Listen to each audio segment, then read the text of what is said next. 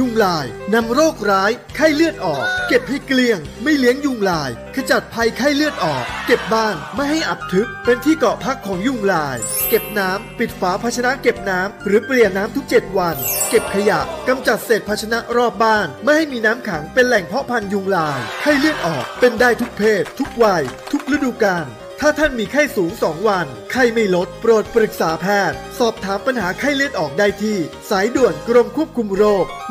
1422 อยากมีสุขภาพที่ดี อยากกินดีอยู่ดี อยากมีอากาศที่ดี ทุกความอยากจะเป็นจริงได้ แค่เราลงมือปลูก เพราะชีวิตที่ดีคือชีวิตที่มีต้นไม้อยู่ล้อมรอบ ปลูกแล้วแชร์ เพื่อส่งต่อแรงบันดาลใจสู่อนาคตที่เป็นจริง มาร่วมปลูกเพื่อเปลี่ยนไปพร้อมกัน ปลูกที่ใจ เปลี่ยนเพื่อเมือง ปตทสารพลังสู่ความยั่งยืน ลื่นไม่มีสะดุด ทำความสะอาดทุกคราบสนิม ช่วยหล่อลื่นชิ้นส่วนที่ฝืด เช่นกรอน บานพับประตู ไล่ความชื้นที่เกิดจากน้ำ ช่วยป้องกันการเกิดสนิม ปรย์อเนกประสงค์ฟิกซ์วันกระป๋องสีเหลือง ตัวช่วยในการดูแลอุปกรณ์ของคุณ ด้วยคุณสมบัติการแทรกซึมที่ดี จึงใช้ในงานหล่อลื่นภายนอกได้ทุกประเภท ทั้งอุปกรณ์ในบ้าน อุปกรณ์ในโรงงาน และเครื่องจักรทั่วไป ไม่ว่าจะอีกกี่ปัญหาของการหล่อลื่นสเปรย์อเนกประสงค์ฟิกซ์วันก็เอาอยู่สเปรย์อเนกประสงค์ฟิกซ์วันมีจำหน่ายแล้วที่เดอะมอลล์ทุกสาขาและศูนย์บริการเวนลอยทั่วประเทศสเปรย์อเนกประสงค์ฟิกซ์วันจากเวนลอยเวนลอย ลื่นเหลือล้น ทนเหลือหลาย คุยกับผู้ประกอบการธุรกิจสตาร์ทอัพ SME และให้คำปรึกษาไปกับ 2 ผู้เชี่ยวชาญ ลัคนาสุริยง และชัตพรโยเหลา ในรายการพอกล้าธุรกิจ ทุกวันจันทร์ถึงศุกร์ 11 โมงถึงเที่ยง ฟังสดๆทาง FM 90.5 ออนไลน์ www.smartbomb.co.th และ on mobile application Smart Bomb Radio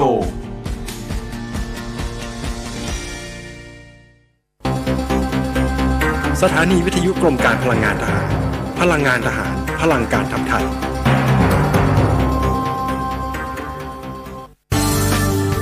รายการ Insider Talk โดยธนงขันทองและทีมงาน น้ำมันเครื่องเวลลอย เวลลอย ลื่นเหลือล้น ทนเหลือหลาย สวัสดีครับ ขอต้อนรับเข้าสู่รายการ Insider Talk ครับ พบกับเด็กเช่นเคยนะครับ ทุกวันจันทร์ถึงศุกร์ เวลา 7นาฬิกา30 นาทีถึงเวลา 8นาฬิกาทางมิติข่าว 90.5 ดำเนินรายการโดยผมธนงขันทองและทีมงาน เมื่อวานนี้วันพุธที่ 12 สิงหาคมนะครับ ปรากฏว่าเป็นวันที่ราคาทองคำถูกทำกำไรมากที่สุดเลยทีเดียวนะครับ มีผลทำให้ราคาทองร่วงไปประมาณ5-6%ถึง6%เห็นจะได้นะครับ ไปอยู่ระดับประมาณ 1,927 เหรียญต่อออนซ์นะครับ ซึ่งถือว่าเป็นการที่ราคาทองคำตกต่ำนักที่สุดใน 1 วันนะครับ ในรอบ 7 ปีที่ผ่านมาเลยทีเดียว ซึ่งความผันผวนนะครับของราคาทองคำนี้นะครับ เกิดขึ้นในขณะที่นักลงทุนนะครับมีความตื่นเต้นนะครับกับ ตลาดทองคำที่ฮอตมากๆอยู่ในช่วงที่ผ่านมา เพราะว่าในช่วงระยะเวลาวันศุกร์นะครับที่ผ่านมา ปรากฏว่าราคาทองคำนะครับไปทำระดับสูงสุดเลยทีเดียว ได้เห็นระดับ 2,089 เหรียญต่อออนซ์นะครับ แต่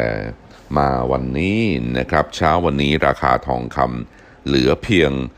1,915 เหรียญต่อออนซ์ ถ้าคิดเป็นหน่วยเป็นเงินบาทบ้านเรานะครับ จากที่เราได้เห็นราคา 30,000 บาทนะครับต่อน้ำหนักทองคำหนึ่งบาท ตอนนี้เหลือราคารับซื้อนะครับ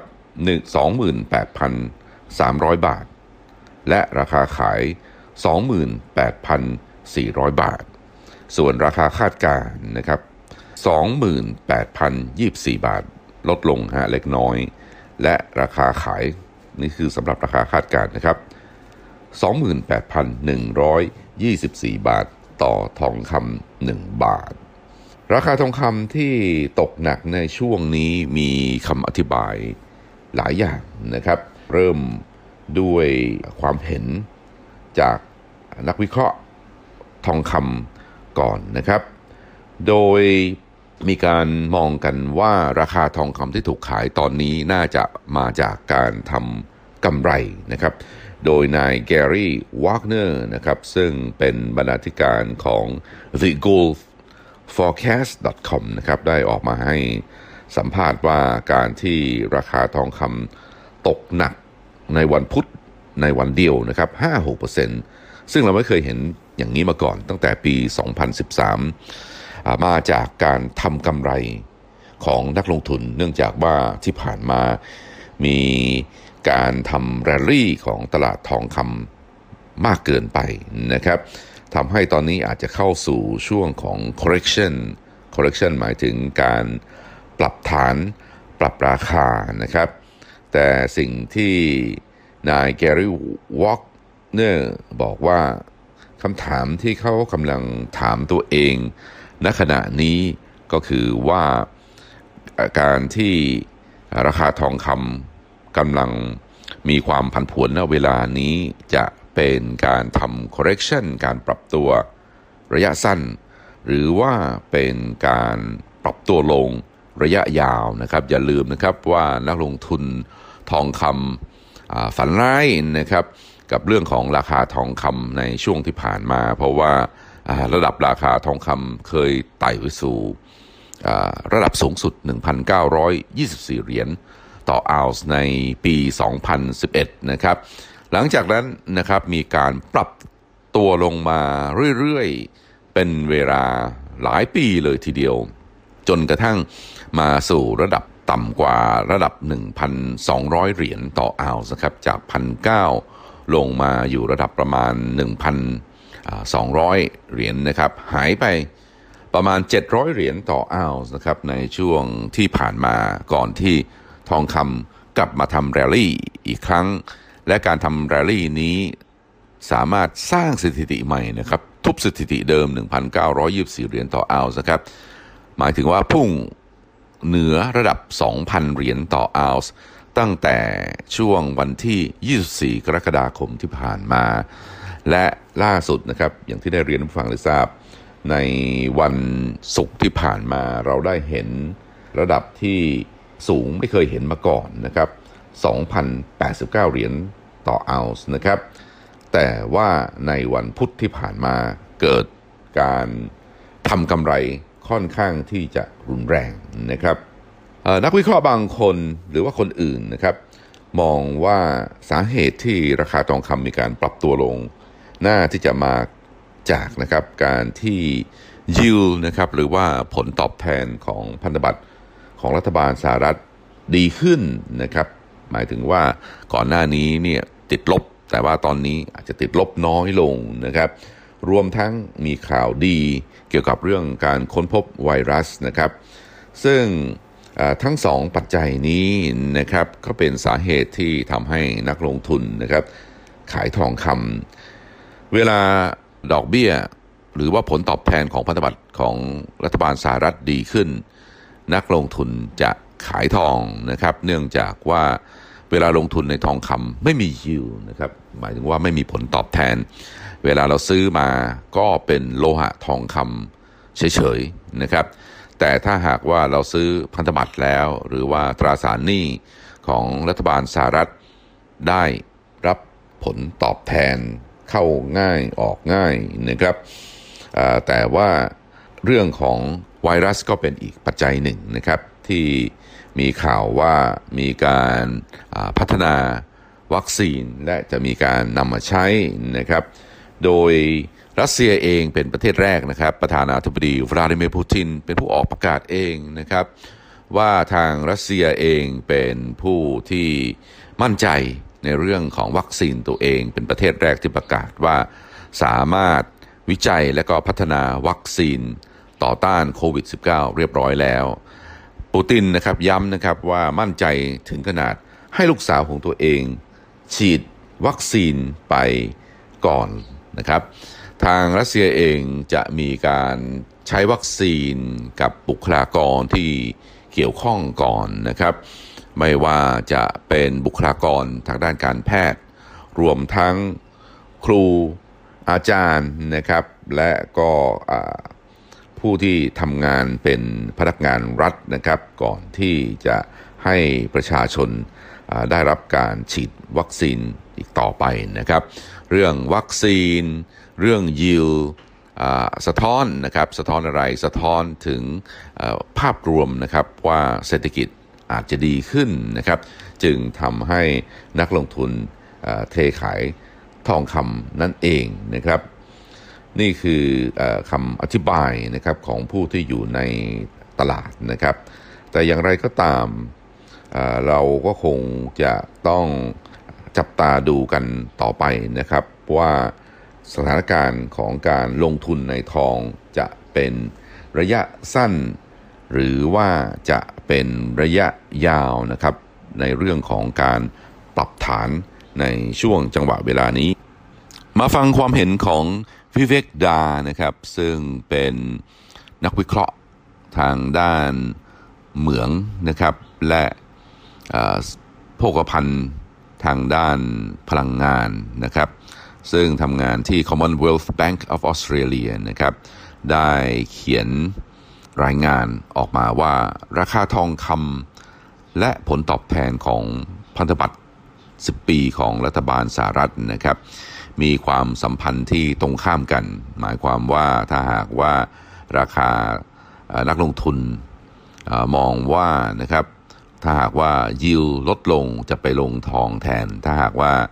อทองคำมีราคาสูงขึ้นก็เท่ากับว่ายิวของพันธบัตรของรัฐบาลของสหรัฐ ลดลงนะครับ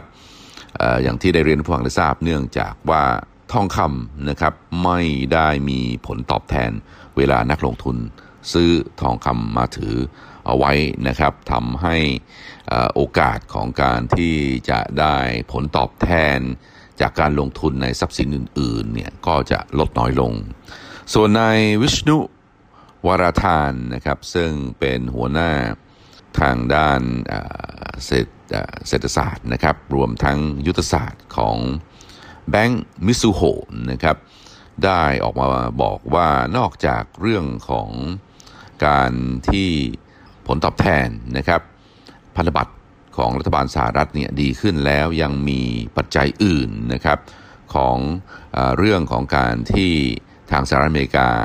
สถานการณ์เรื่องของการแพร่ระบาดของโควิดดีขึ้นนะครับ เพราะว่า จำนวนผู้ที่เข้าไปรับการรักษาในโรงพยาบาลน้อยลงนะครับ รวมทั้งข้อมูลของผู้ผลิตนะครับในสหรัฐก็ดีขึ้นนะครับ นี่ก็คือเออปัจจัยที่สำคัญนะครับที่ทำให้นักลงทุนมีความมั่นใจมากยิ่งขึ้นนะครับ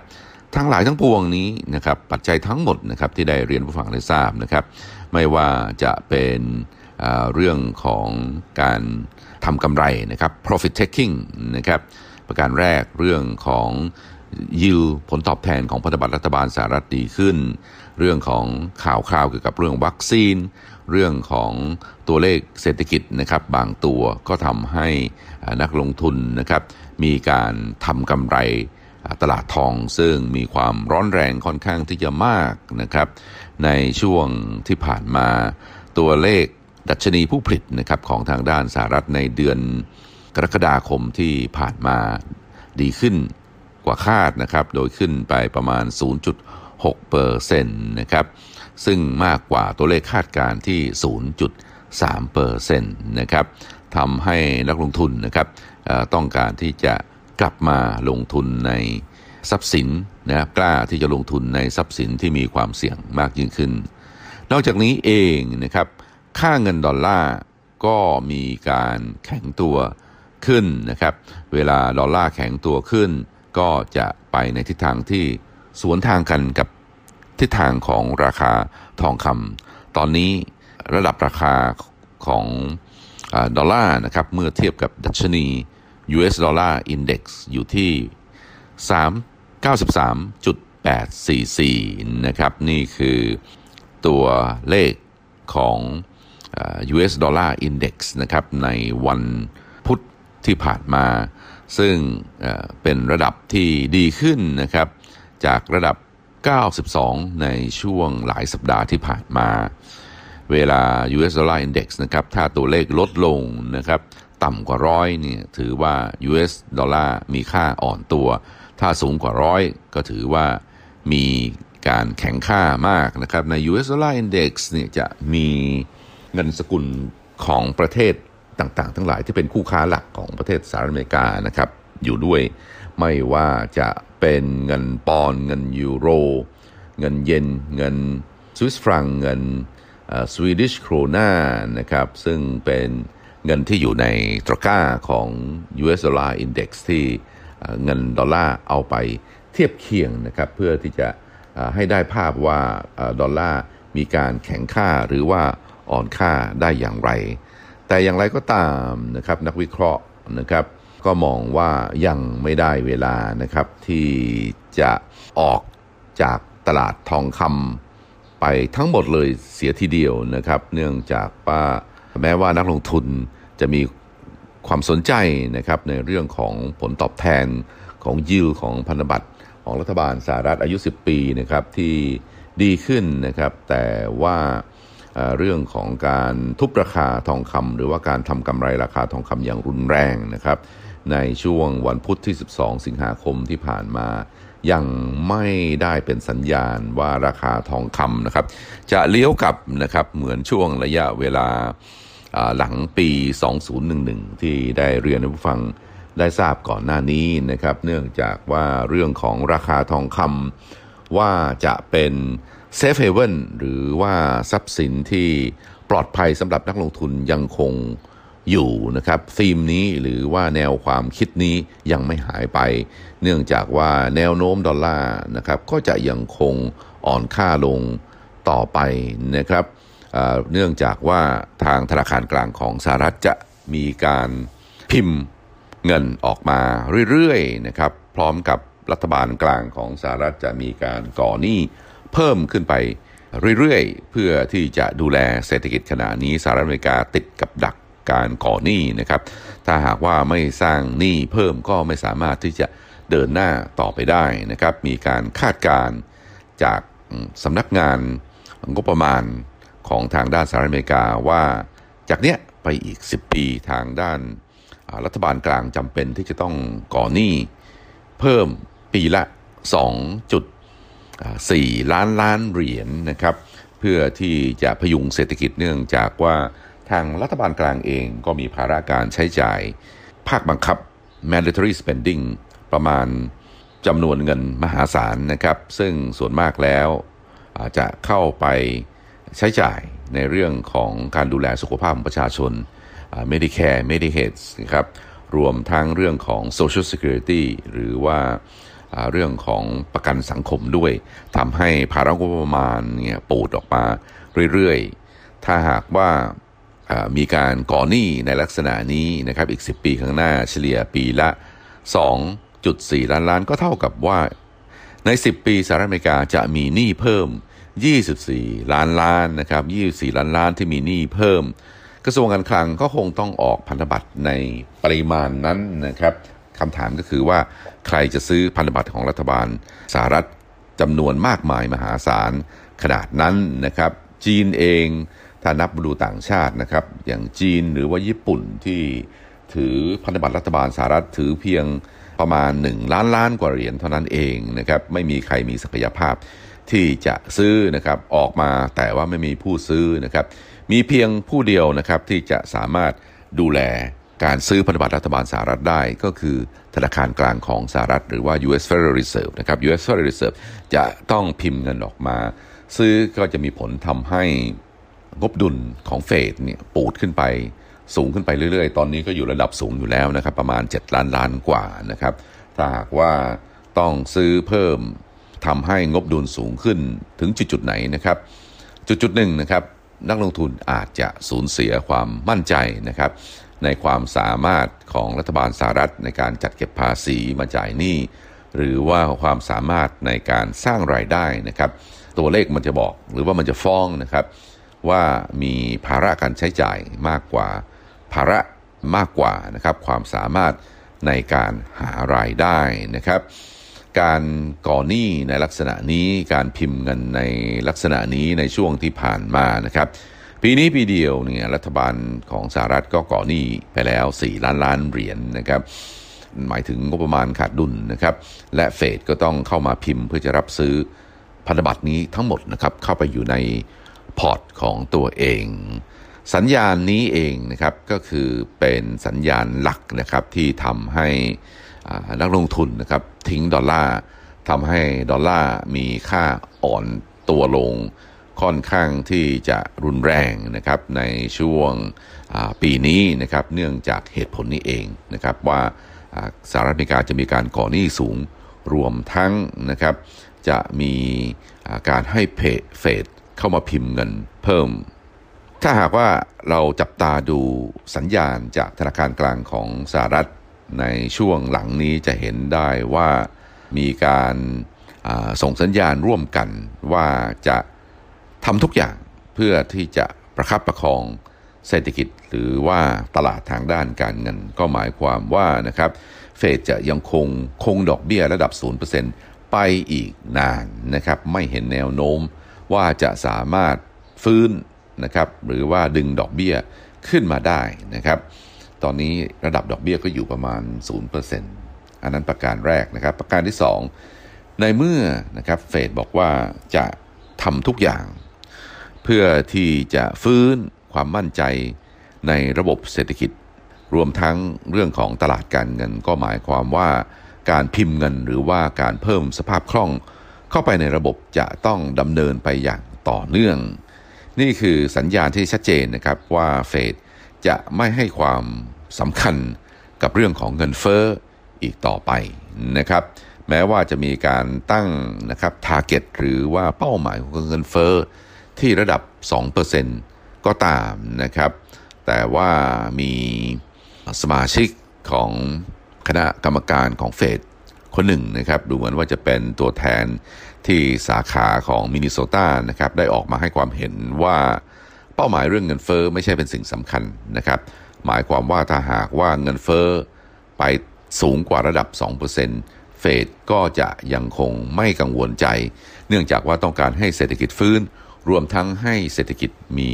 ภาวะการจ้างงานอย่างสมบูรณ์นั่นเอง ตอนนี้เงินเฟ้อของสหรัฐก็อยู่ที่ระดับประมาณปีนี้นะครับ 0.6%ยังคงห่างไกลจากระดับเงินเฟ้อหรือว่าเป้าหมายเงินเฟ้อ 2%ถ้าหากว่าการดำเนินนโยบายทางด้านการเงินของเฟดมีผลทำให้เงินเฟ้อพุ่งสูงกว่า 2.5%เฟดบอกว่าก็จะไม่ให้ความ กังวลใจมากนักในเรื่องนี้ นี่คือสัญญาณที่ชัดเจนนะครับในช่วงที่ผ่านมา และเป็นเหตุผลหลักนั่นเอง ที่ทำให้ตัวค่าเงินดอลลาร์อ่อนค่าลงนะครับใน US Dollar Index เนี่ยไปแตะระดับ 92 นะครับ ซึ่งเป็นระดับที่ค่อนข้างที่จะต่ำนะครับ ทั้งๆทที่เอ่ในช่วงต้นปีนะครับอยู่ระดับร้อยกว่านะครับ และนักลงทุนมองว่าเงินเฟ้อนี้นะครับจะเป็นปัจจัยลบนะครับต่อค่าเงินดอลลาร์นะครับรวมทั้งนะครับเป็นปัจจัยลบต่ออพันธบัตรของรัฐบาลของสหรัฐ ซึ่งตอนนี้ยิวก็ความจริงแล้วเนี่ยยิวติดลบนะครับถ้าหากว่ามีการหักเรื่องของทางด้านเงินเฟ้อออกไปนะครับ เมื่อยิวพันธบัตรรัฐบาลสหรัฐติดลบ เมื่อดอลลาร์มีแนวโน้มอ่อนค่าลง อ่อนค่าลง จนกระทั่งนักวิเคราะห์ของทางด้าน Goldman Sachs นะครับบอกว่ามีการตั้งคำถามแล้ว ว่าทางสหรัฐอเมริกาจะยังคงสามารถรักษาสารภาพของการเป็นเงินสกุลหลักของโลกของดอลลาร์ได้อีกต่อไปหรือไม่นะครับ ยิ่งทางสหรัฐอเมริกามีการดำเนินนโยบายที่เป็นปฏิปักษ์กับจีนอย่างเห็นได้ชัดนะครับ นโยบายของทรัมป์ มีการก่อสงครามการค้าก่อสงครามทางด้านเทคโนโลยี มีการใช้นโยบายทางด้านการเมือง เพื่อที่จะ sanction จีนในรูปแบบต่างๆ ก็ยิ่งทำให้นักลงทุนไม่มั่นใจนะครับ เนื่องจากว่าสหรัฐอเมริกาเป็นเศรษฐกิจขนาดเบอร์หนึ่งของโลก จีนเป็นประเทศที่มีขนาดเศรษฐกิจใหญ่เบอร์สองของโลก เมื่อเบอร์หนึ่งเบอร์กับเบอร์สองทะเลาะกันนะครับไม่เป็นผลดีต่อเศรษฐกิจนะครับ ปัจจัยทั้งหมดที่ได้เรียนผู้ฟังได้ทราบนะครับ เป็นปัจจัยที่ทำให้ตลาดทองคำมีความร้อนแรงอย่างมากเลยทีเดียวในปีนี้นะครับ โดยช่วงต้นปีเราได้เห็นราคาทองคำอยู่ที่ระดับประมาณ 1,500 เหรียญนะครับ และราคาทองคำนี้พุ่งนะครับมาทำสถิติสูงสุดในช่วงปลายเดือนกรกฎาคมนะครับก่อนที่จะมาแตะระดับที่ trade intraday นะครับคือ trade ระหว่างวัน เราไม่เคยเห็นระดับนี้มาก่อนนะครับ2,089 เหรียญต่อออนซ์นะครับนี่คือเป็นราคาซื้อขายในตลาด spot นะครับแต่พอมาสัปดาห์นี้ปรากฏว่าเป็นสัปดาห์ของการทำกำไรนะครับของราคา ทองคำนะครับ โดยมีปัจจัยอื่นๆนะครับที่พวกนักวิเคราะห์นำมากล่าววิเคราะห์ควบคู่กันนะครับว่าสาเหตุอะไรที่ทำให้ราคาทองคำถูกทุบนะครับถูกทำราคาที่บ้านเรานะครับในช่วงสัปดาห์กว่า 2 สัปดาห์ที่ผ่านมา เราได้เห็นประชาชนคนไทยนะครับแห่ไปขายทองที่ร้านทองนะครับจนร้านทองรับไม่ไหวนะครับ เพราะว่าที่เคยถือรัก ถือหรือว่าลงทุนทองคำมานานนะครับ ไม่เคยเห็นระดับ 30,000 พอไปแตะระดับ 30,000 จึงมีการแห่ไปขายก่อนหน้านี้ก็มีการแห่ขายทองคำมากจนร้านขายทองคำหลายร้านนะครับ รับมือไม่ไหวนะครับ รับมือไม่ไหว ยิ่งช่วงราคาทองคำไปแตะระดับ 30,000นะครับ ยิ่งโอ้โหมีการขายค่อนข้างที่จะมากต่อคิวกันยาวเลยทีเดียวนะครับ ที่หัวถนนท้ายถนนนะครับ เพื่อที่จะขาย ทองคำก็คงขายได้ถูกจังหวะเวลาพอดีนะครับ เพราะว่าในช่วงวันพุธที่ผ่านมาต่อเนื่องนะครับ มาถึงวันนี้นะครับ ราคาทองคำร่วงลงค่อนข้างที่จะรุนแรงนะครับ 5-6%ในวันเดียวเลยทีเดียววันที่ 12 สิงหาคมที่ผ่านมา แต่ว่านะครับการลดลงของราคาทองคำครั้งนี้ไม่น่าจะเหมือน ปี 2011 นะครับ เพราะว่าช่วงนั้นทางสหรัฐอเมริกามีการฟื้นเศรษฐกิจจากการดำเนินนโยบายเศรษฐกิจของทางด้าน US Federal Reserve นะครับผลตอบแทนในตลาดหุ้นดี ผลตอบแทนในตลาดพันธบัตรดีนะครับ แต่ว่าตอนนี้ตลาดหุ้นของสหรัฐจะไปต่อได้อีกมากน้อยเพียงใด เรื่องของเงินเฟอ้อก็ยังคงเป็นปัญหาอยู่ เพราะฉะนั้นเองปัจจัยต่างๆ ทั้งหลายนี่ยังคงเอื้ออำนวยให้ตลาดทองคำอยู่ครับ สำหรับวันนี้รายการ Insider Talk เวลาหมดลงพอดีนะครับ ติดตามรายการนี้ได้ทุกวันจันทร์ถึงศุกร์เวลาเดียวกันนี้ทางมิติข่าว 90.5สำหรับวันนี้ขอลาไปก่อน สวัสดีครับ